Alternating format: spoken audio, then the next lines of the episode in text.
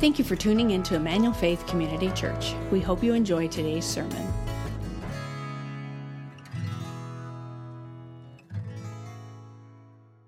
Well, once again, welcome, friends. So grateful that you're here today for joining us online. A special welcome to you as well. I hope you had a great Thanksgiving. Uh, how many of you had to bust out the stretchy pants like I did? Right, that just means you did it right. Just means you did it right. Uh, I also had the chance to play in a Thanksgiving Day football game, and it reminded me that I am not as young as I used to be. Even walking up the stairs today, I'm a little bit like this still. So, um, but uh, we had a great time, and I hope that you and your family and your friends did as well. And today we get to flip the calendar, our church calendar at least, as it were, and enter into a new season in the life of our community. It's the season of Advent. And for those unfamiliar, Advent is different than Christmas. They are not synonymous. Advent is the time of year where we posture our hearts once again to wait. We step back into the story and we wait for the coming of the Messiah. Christmas is the celebration of Jesus' birth. Advent is stepping back into a posture of waiting. And we understand waiting, don't we? I think, especially in California, we understand waiting well. Right? We've got this thing called traffic that reminds us that we are people who often have to wait. We have to wait in grocery stores for checkout lines. We have to wait in doctors' offices. We this Christmas will probably be waiting on a few supply chain issues. And maybe just maybe if you're waiting for somebody, you might get a text message that's just three letters, OMW, which means on my way, right? On my way. And if all that waiting isn't enough, my guess is that, like me, after last weekend, you read the news and you saw the pictures once again of another shooting, this time in Colorado Springs, and something in you just aches that our world is broken. Amen? That, uh, as John Mayer sang, we keep waiting on the world to change. And it's during this season of Advent that we posture our hearts to intentionally step back into this waiting to say, God, help us long for that day. Help us long once again for your coming. Because during Advent, we remind ourselves that we are people as followers of Jesus who live in between two affirmations. That we live in between the affirmation of Christ has come and the hope Christ will, anybody know? Come again. Christ will come again. And it's during this season of Advent that we look back to the baby who was born to a teenage mother in a manger and we, we dip our lamps into that manger and we pull them out again with faith and hope and love and we walk with those lamps into our world that is just latent with what we might call a present darkness. But our hope that we will not let go of is that our king will one day come again to rule and to reign. And Advent is the expectant waiting, hopeful anticipation, and cheerful preparation for God breaking into our lives. How many of you need God to break into your lives? So glad you're here today. And over the next few weeks, we're going to be talking about how God wants to break into our lives this Advent and this Christmas season. So, if you have your Bible, would you open with me Isaiah chapter 9? Isaiah chapter 9 sort of towards the middle of your Bible, and that's where we're going to start today. But uh, we need a little bit of context before we jump into the prophecy that we're going to be camping out in over the next few weeks. See, the year was roughly 730 BC. King Ahaz was king of Judah, and he was nervous because Syria and a number of other armies were lining up outside of the gates of Jerusalem, and they were ready to attack. So, if you've ever felt like the underdog, if you ever felt like you were just getting blitzed on every side, you know what the nation of Israel felt like. And God knew that Ahaz was coming to the end of his rope. He knew that he was considering making an alliance with Assyria that would not have gone well for them. So he sent the prophet Isaiah to give him a word. And here was the word the word was listen, Ahaz, don't worry about making an alliance with another nation. God Himself will protect you. And then he said, God's going to give you a sign. that he's going to be good on his promise. Listen to the sign. My, my guess is it may sound familiar. Verse 14 of chapter 7, here's the sign Behold, the virgin shall conceive and bear a son, and shall call his name what? Emmanuel. Does that sound familiar to anybody? It should. Um, that name is part of our church's name, right? Emmanuel Faith. And it means what? God with us. Now, if you read through Isaiah chapter 7, what you find, and then into chapter 8, is that this, while we know this now to be a prophecy of the coming of the Messiah, the coming of Christ, we actually have a fulfillment, an immediate fulfillment of this prophecy in Isaiah, in Isaiah chapter 9. There was a notable child who was born. And he came to be known as Emmanuel, one who embodied in many ways and invited in the presence of God. It's interesting because biblical prophecy often works this way, where we'll have an immediate fulfillment that's, that's partial in nature, that points us to an ultimate fulfillment that's coming one day.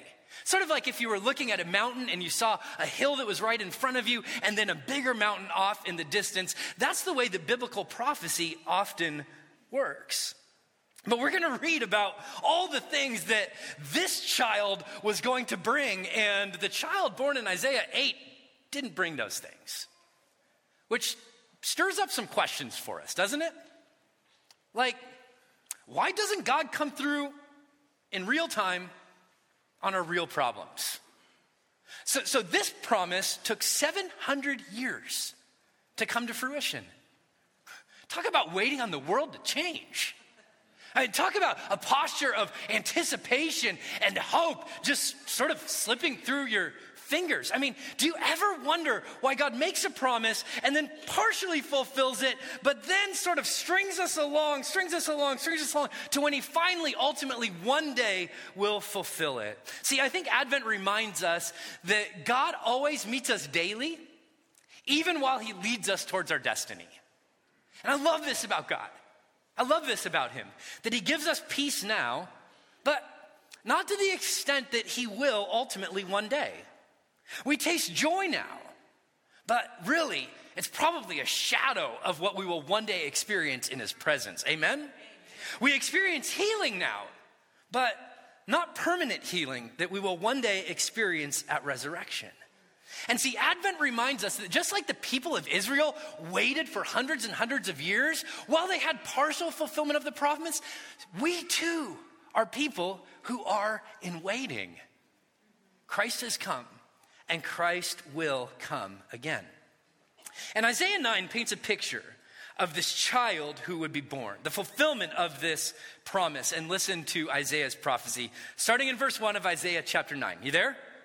Right on says, But there will be no gloom for her who was in anguish. Talking about the nation of Israel. All that pain, all that struggle, all that striving, no more gloom.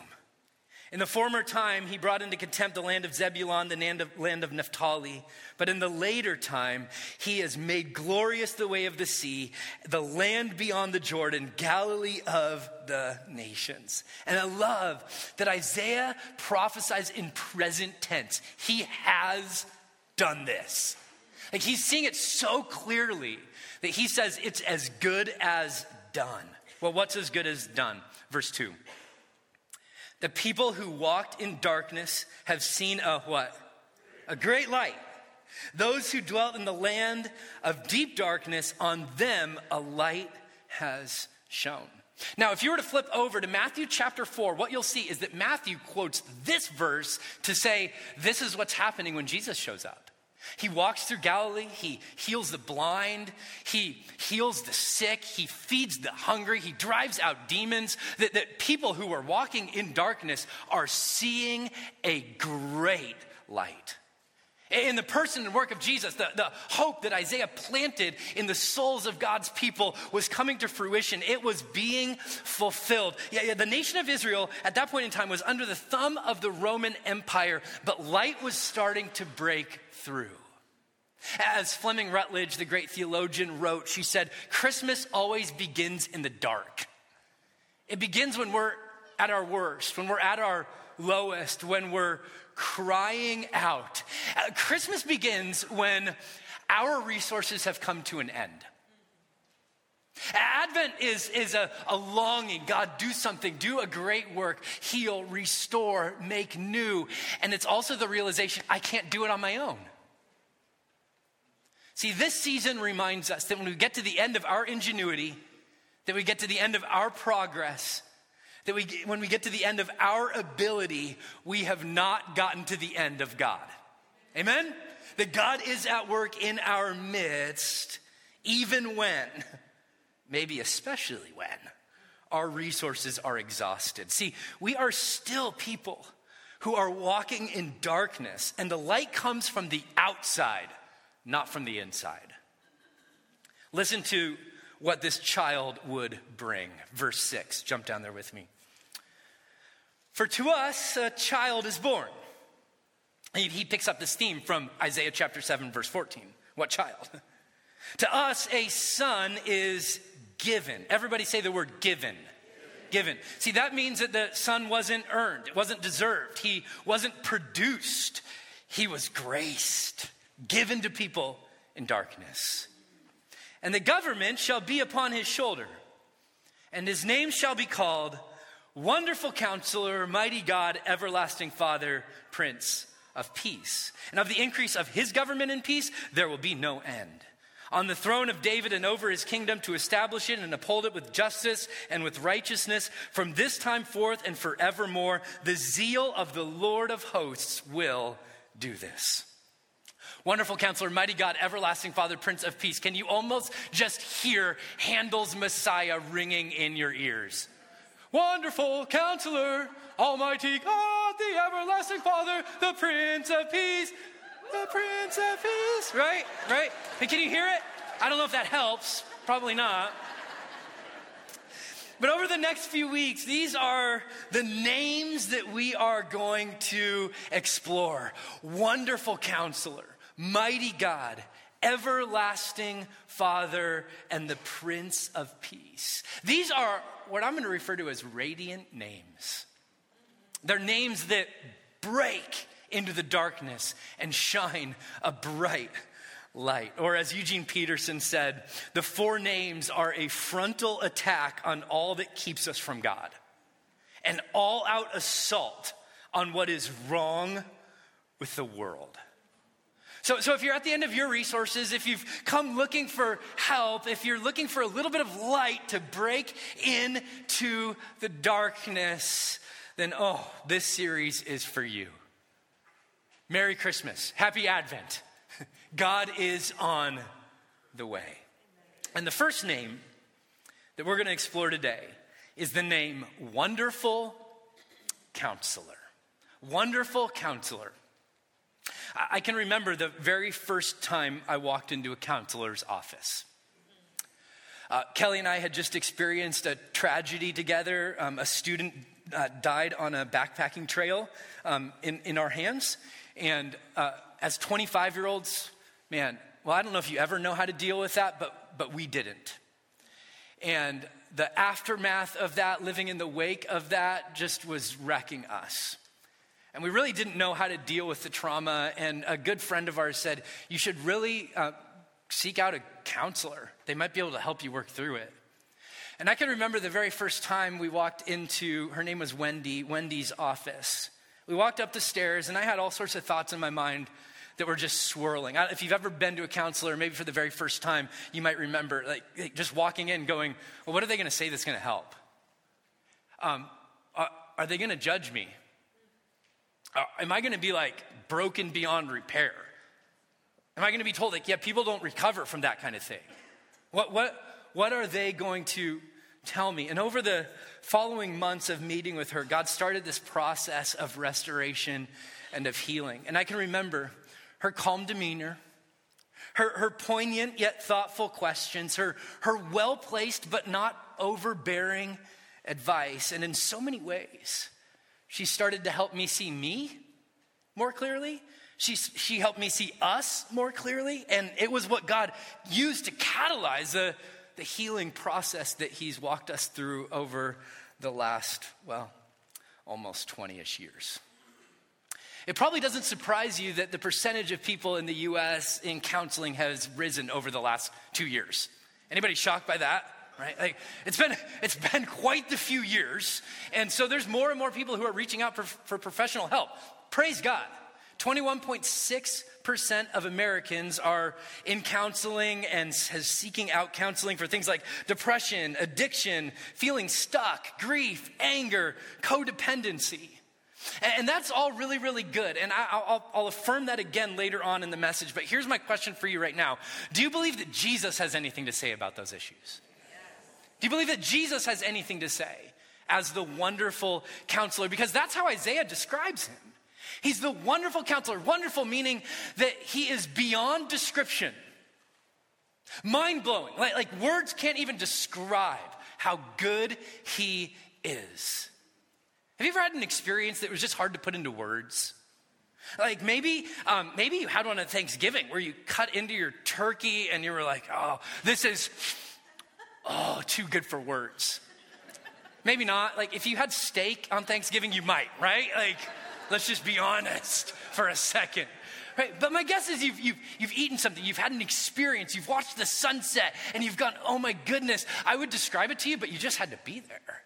It's too wonderful for words. He's a wonderful, and then Isaiah says, counselor. He, he's an advisor, he's an instructor, he's a guide, but he's a guide who guides from a place of authority and knowledge. He's not like the friend that you call when you're at the end of your rope and your friend's like, Gosh, I'm really sorry to hear that, and I don't really know what to say about that. And yeah, I hate her too, or I hate him too. And or, you know what I mean? He guides from a place of authority. Someone who you can bring your worst problems to, and he will show you a way forward. So, lean in for a moment.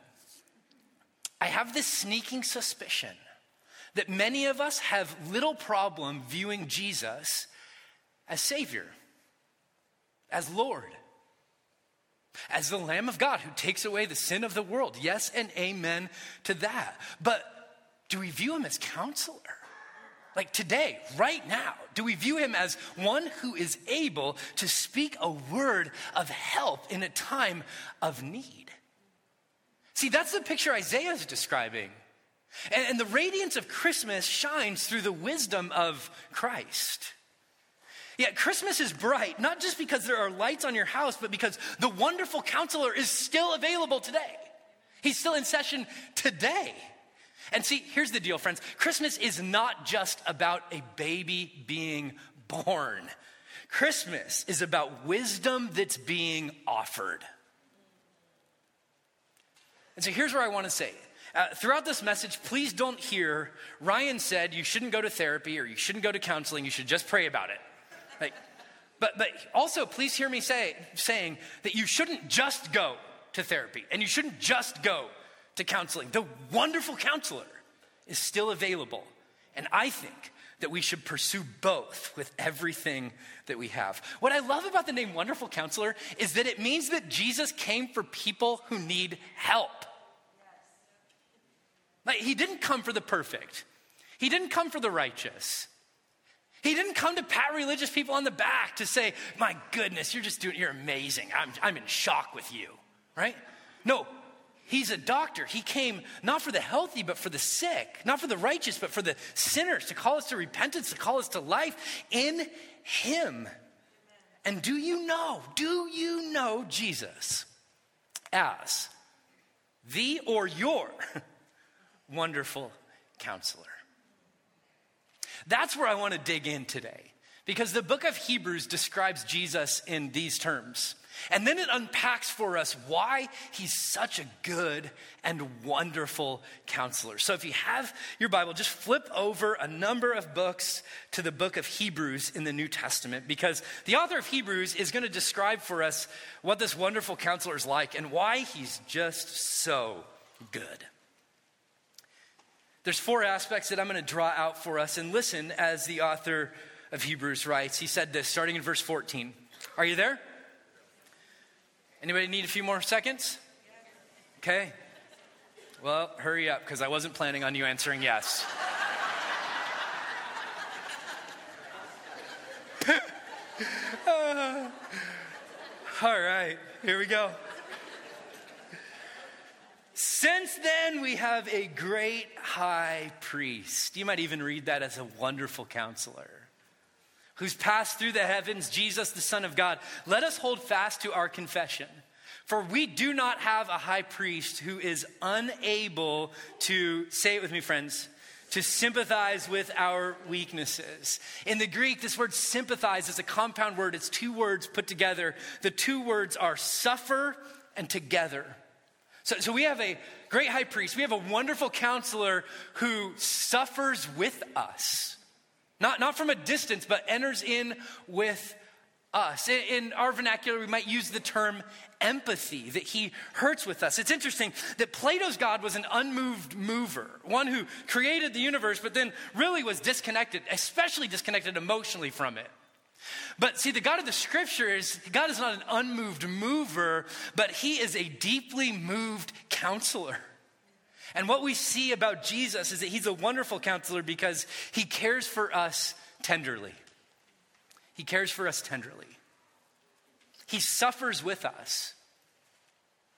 In counseling classes, they'll often uh, coach counselors to be intent on leaving people's issues at the office. Uh, some counselors will even have a file that they'll keep in order to just keep notes to make sure that they pick up with you where they left off. And then I know a number of counselors who, at the end of the day, they take their last notes, they put them in their file cabinet, and they close the file cabinet, not only to close it, but to symbolically say, I'm leaving these problems here. And that makes a lot of sense. Because if you're a counselor and you're hearing all the pain and all the junk and all the hurt, that's a ton to carry. It would crush a person, it really would.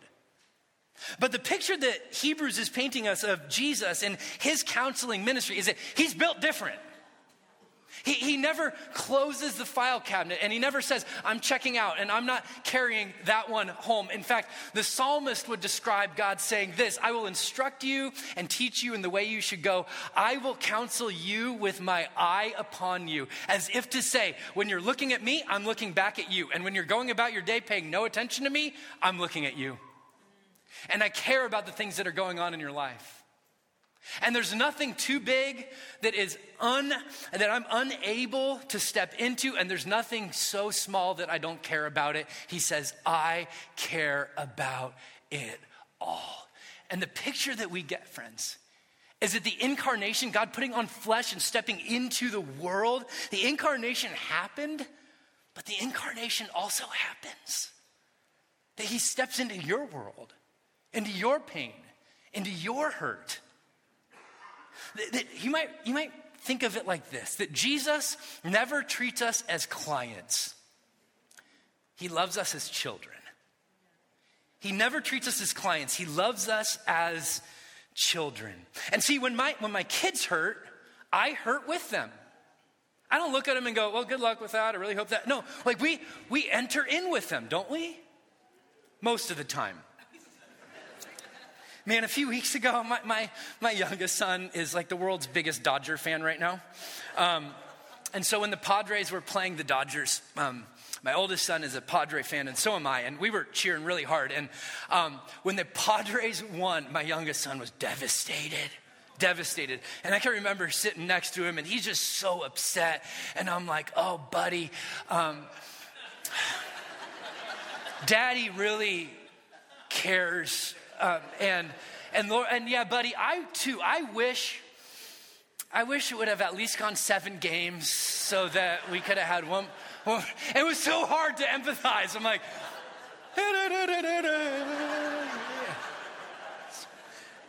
But here's the thing God never feels that way about us. He enters into our pain. He never looks the other way. He never disconnects emotionally. He'll say to us, Cast all of your anxieties on me. Why? Because I care for you. Your hurt touches his heart. Did you know that? Your hurt touches his heart. And if you don't trust that the wonderful counselor cares, you will never run to him for counsel. Here's the next thing the author of Hebrews wrote. He said, But one describing Jesus, but one who is in every respect has been tempted as we are, yet is without sin. Uh, good counselors hold space for you. You know, you know what I mean by that? Like they create an environment where you're able to just get it out. Whatever's going on on the inside. Without pretense, without having to pretend, without having to spin it a little bit just to, to make sure that you're going to be okay with them. A good counselor creates space for you to just say, here it is in all of its mess, in all of its nastiness, the things that are really going on in my head and in my heart. And what Hebrew says is that that's the exact kind of counselor that Jesus is.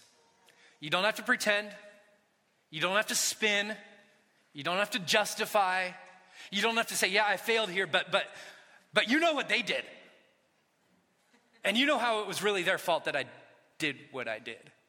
You don't have to go there because he understands us intimately. He understands us intimately. And what beautiful freedom that we have to come before the King of Kings, the Lord of Lords, and have no filter. No filter. To just lay it all out there in 100% honesty. And to know that He will look at us and say, I get it. Um, when my mom was in the process of dying, and then after she passed away, I had a number of well intentioned people come up to me and say, I know exactly how you feel.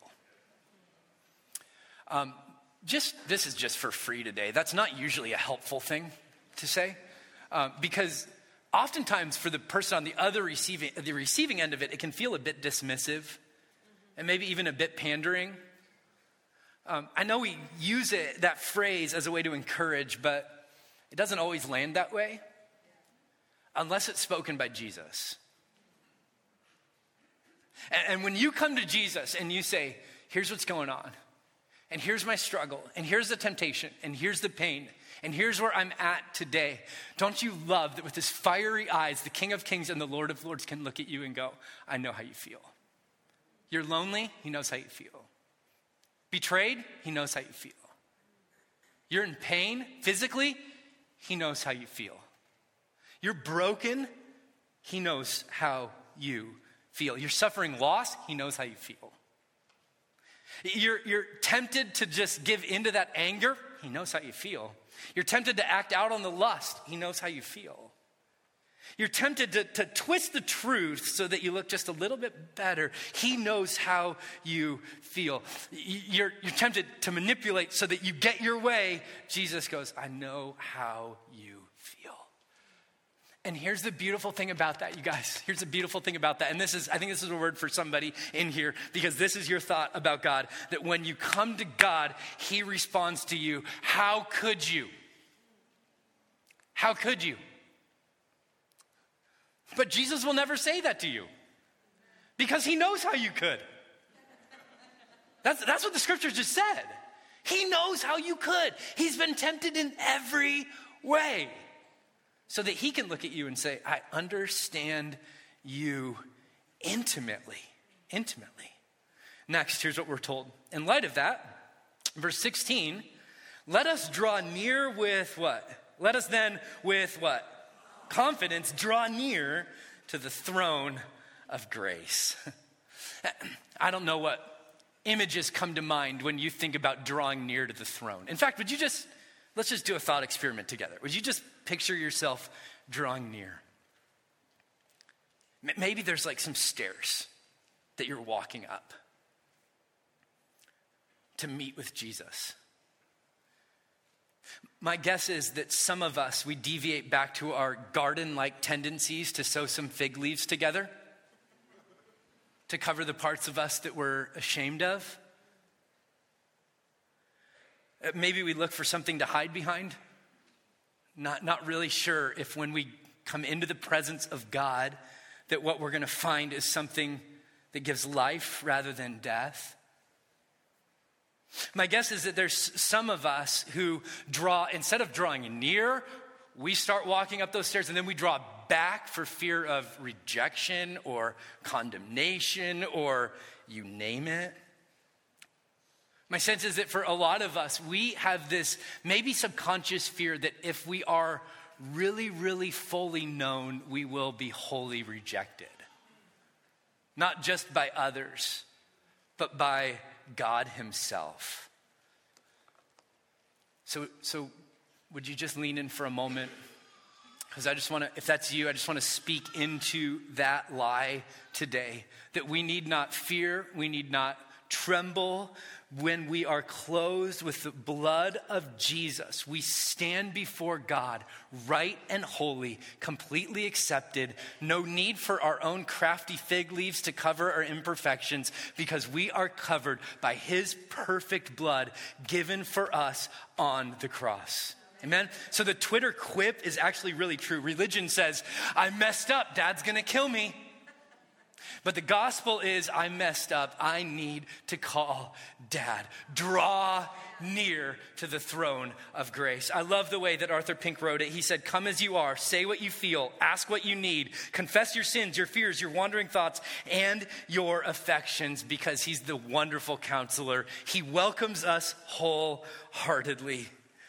That means we can, at any point in time, friends, walk into the presence of God knowing that He is for us. But you've got to choose to draw near. That's why it's an invitation. It's not God's automatically going to draw you near. Just sit back and enjoy and hope you get drawn near. It's no, intentionally. I, I, I, envision the woman who's been bleeding for 12 years just crawling through the crowd, just leaning in to grab the tassel of Jesus's robe. That's the picture. Draw near. Like go, go at him with everything you've got because he's the wonderful counselor. He's the wonderful counselor. And I think what that means for us is that our, our prayer lives need to have a bit, a bit more dynamic to them. Do you know what I mean by that? I think oftentimes our prayer life is like, I'm just gonna, I'm gonna adore, I'm gonna confess, I'm gonna give thanks, and then I'm gonna ask for stuff, and I'm just gonna walk through that, and then I'm good. I, I think we need to redeem what the ancients would call contemplative prayer, where we create space not just to bring God our problems or to, to go through our checklist, but to sit in his presence and to ask what he would want to say to us. I love the way that author and pastor Rich Villodas said it when he said that contemplative prayer is the unhurried opening of oneself to God through silence, through scripture, and self examination. And maybe it's just us sitting before God in silence saying, God, I'm stuck. Do you have anything you want to say? God, I'm sad. Would you speak to me? God, I, have got this anger that I don't know where it comes from and I don't know what to do with it, but God, would you, would you reveal to me where it comes from and then would you start to heal? And then, and then just, just sit. As Quaker theologian Donald Steere put, stopping too soon is the most common dead end in prayer. And so maybe during this Advent season, over these next four weeks that we have together, maybe, just maybe, you just carve out five minutes. Just start with five minutes. It's addicting. I'm just gonna warn you though. Like, you, you, probably won't stop with five, but if you start with five, then that's like the gateway drug into the presence of God. Just like start there, start there, and just come before God in silence and say, God, I'm just, I'm dealing with this issue. What do you wanna say? And then set your, set your timer for five minutes so you don't have to go back and look at it, and then just sit and wait.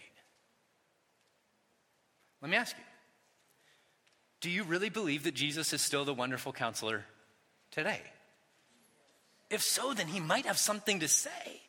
He might have something to say. But here's the second thing that I want you to see about when you draw near, you draw near to his throne of grace.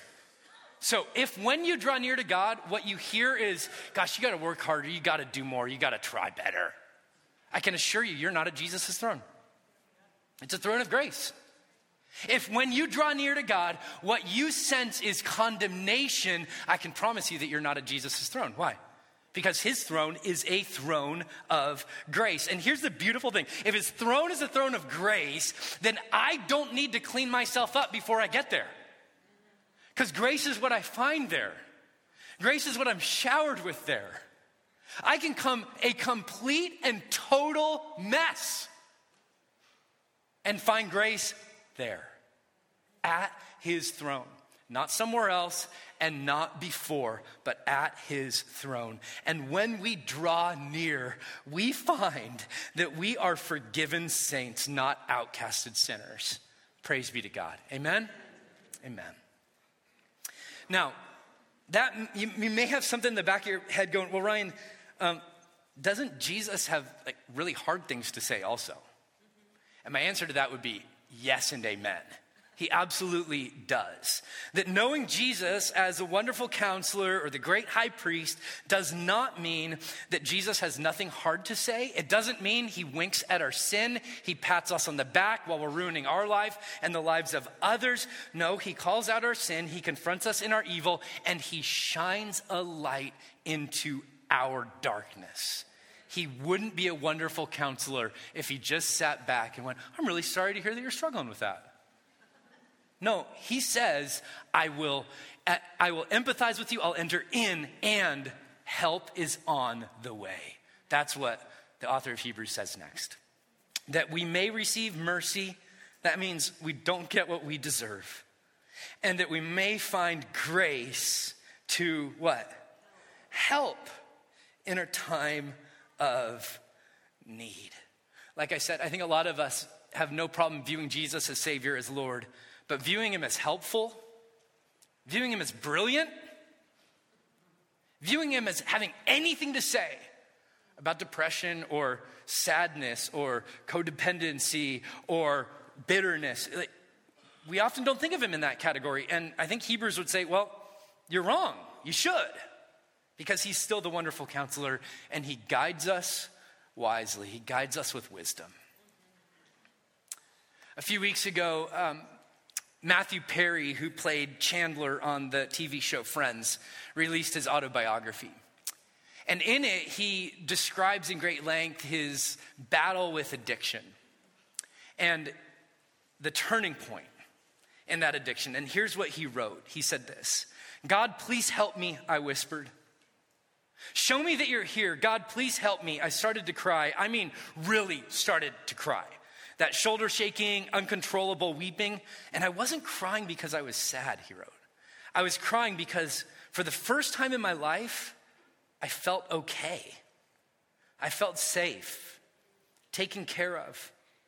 Decades of struggling with God and wrestling with life and sadness all was being washed away like a river of pain gone into oblivion. I'd been in the presence of God, I was certain of it. And this time, I had prayed for the right thing help. And eventually, the weeping subsided, but everything was different now. I stayed sober for two years based solely on that moment. God had shown me a sliver of what life could be. He'd saved me that day. And for all days, no matter what, He had turned me into a seeker, not only of sobriety and truth, but also of Him. What a beautiful picture of the wonderful counselor. He goes, I, I love that line. I prayed the right thing help. Help. When was the last time you stood in His presence and just said, help? See, James would encourage us and say, if any of you lacks wisdom, anybody lack wisdom?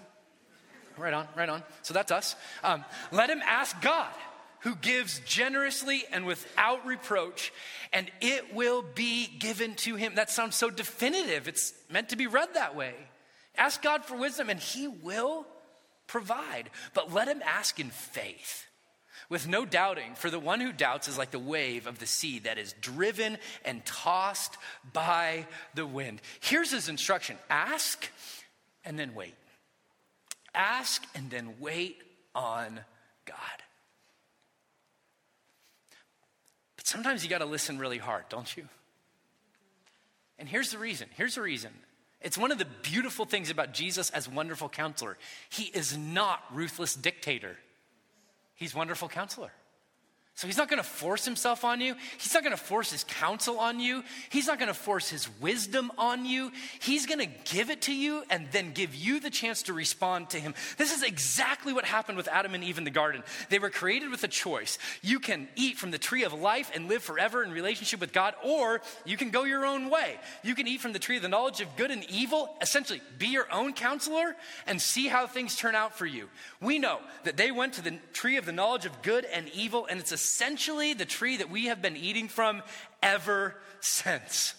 And while we seek out counseling at an unprecedented rate, I also think that this generation is more consumed and more confident in their own thoughts and their own opinion than many of the generations that preceded us. Right? So we want counseling as long as it agrees with us. I think in so many ways we live by the mamas and the papas dictum you got to go where you want to go. Do what you want to do with whoever you want to do it with. That's the fruit of the tree of the knowledge of good and evil. Uh, Isaiah addressed it in his book already. He said in chapter 5, verse 21 Woe to those who are wise in their own eyes and shrewd in their own sight, who think they've got it all together. Jesus would say it like this in John chapter 3, verse 19 This is the judgment. Light has come into the world and people loved the darkness rather than the light because their works were evil. See, here's the point the wonderful counselor has come and he's willing to guide you with wisdom, but you've got to have the humility to say yes. You've got to have the humility to say yes. So, what do you do when you disagree with Jesus? Have you ever thought about that? What do you do when you and Jesus disagree? When you think you should go and he says stay? When you think you're justified in your bitterness and he calls you to forgive? When you think your addiction is just, it's just a little bit of a hang up, it's not really hurting anyone, and he calls on you to get help when you have sexual desires and he calls you to fidelity? What do you do when you and Jesus disagree? See, it's possible to trust Jesus' wisdom more than your own. In fact, I would argue you only really trust Jesus if you trust him more than you trust yourself.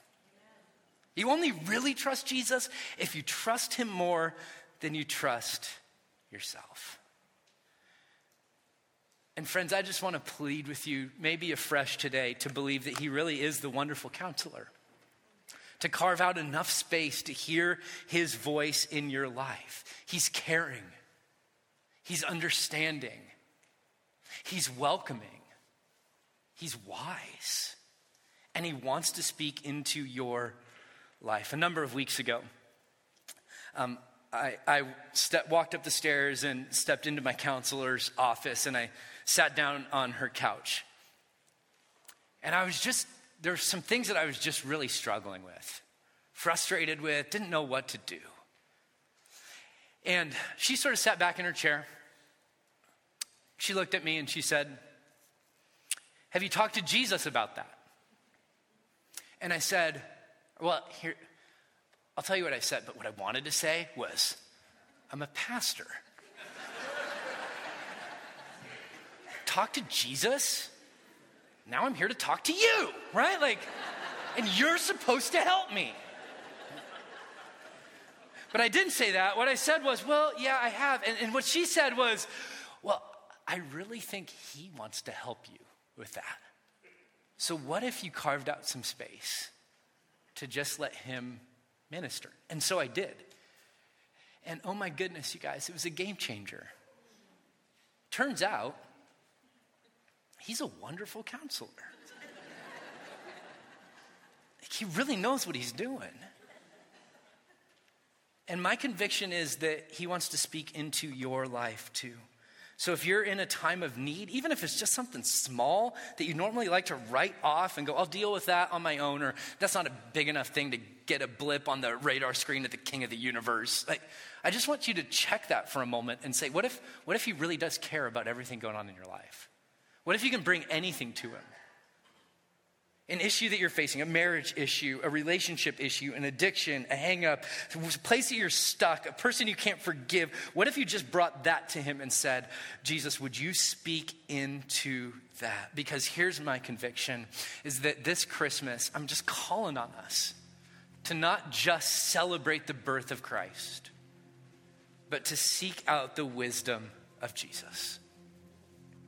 Not just to celebrate the birth of Jesus but to believe afresh that He is the wonderful counselor. And so, in our few minutes we have before we close, can I invite you to just choose something you're dealing with? Let's just test it out. Let's, let's just see if the counselor's in session. would you just choose something going on in your life and, and just bring it honestly before Him? Just come honestly. And then listen. Listen to see if there's anything He'd want to say to you. And before you hear anything that He says, would you commit to saying, Jesus, I'm going to do my best to respond obediently? Come honestly, listen attentively, respond obediently. So let's close our time with a time of prayer. And I would just invite you to practice this. Let's just bring our cares before Him and let's see what He has to say today. Let's pray.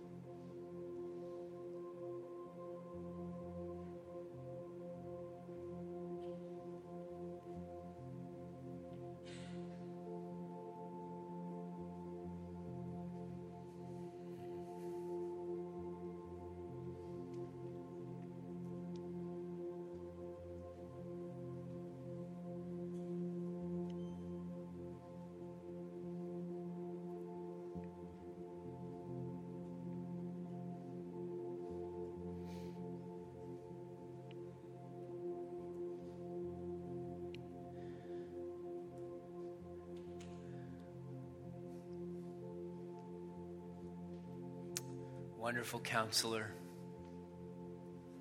We are we're so grateful that you care, that you understand, that you guide us with wisdom, that you welcome us with open arms. And Lord, would you create in us a, a passion, a, a fresh passion to hear your voice, to know your wisdom and to walk in your way. Would you teach us what it looks like to really have you as not just our Savior and Lord, but as our wonderful counselor? We pray this in the name of Jesus. Amen. Thank you for listening to our service. We'd love to have you join us in person.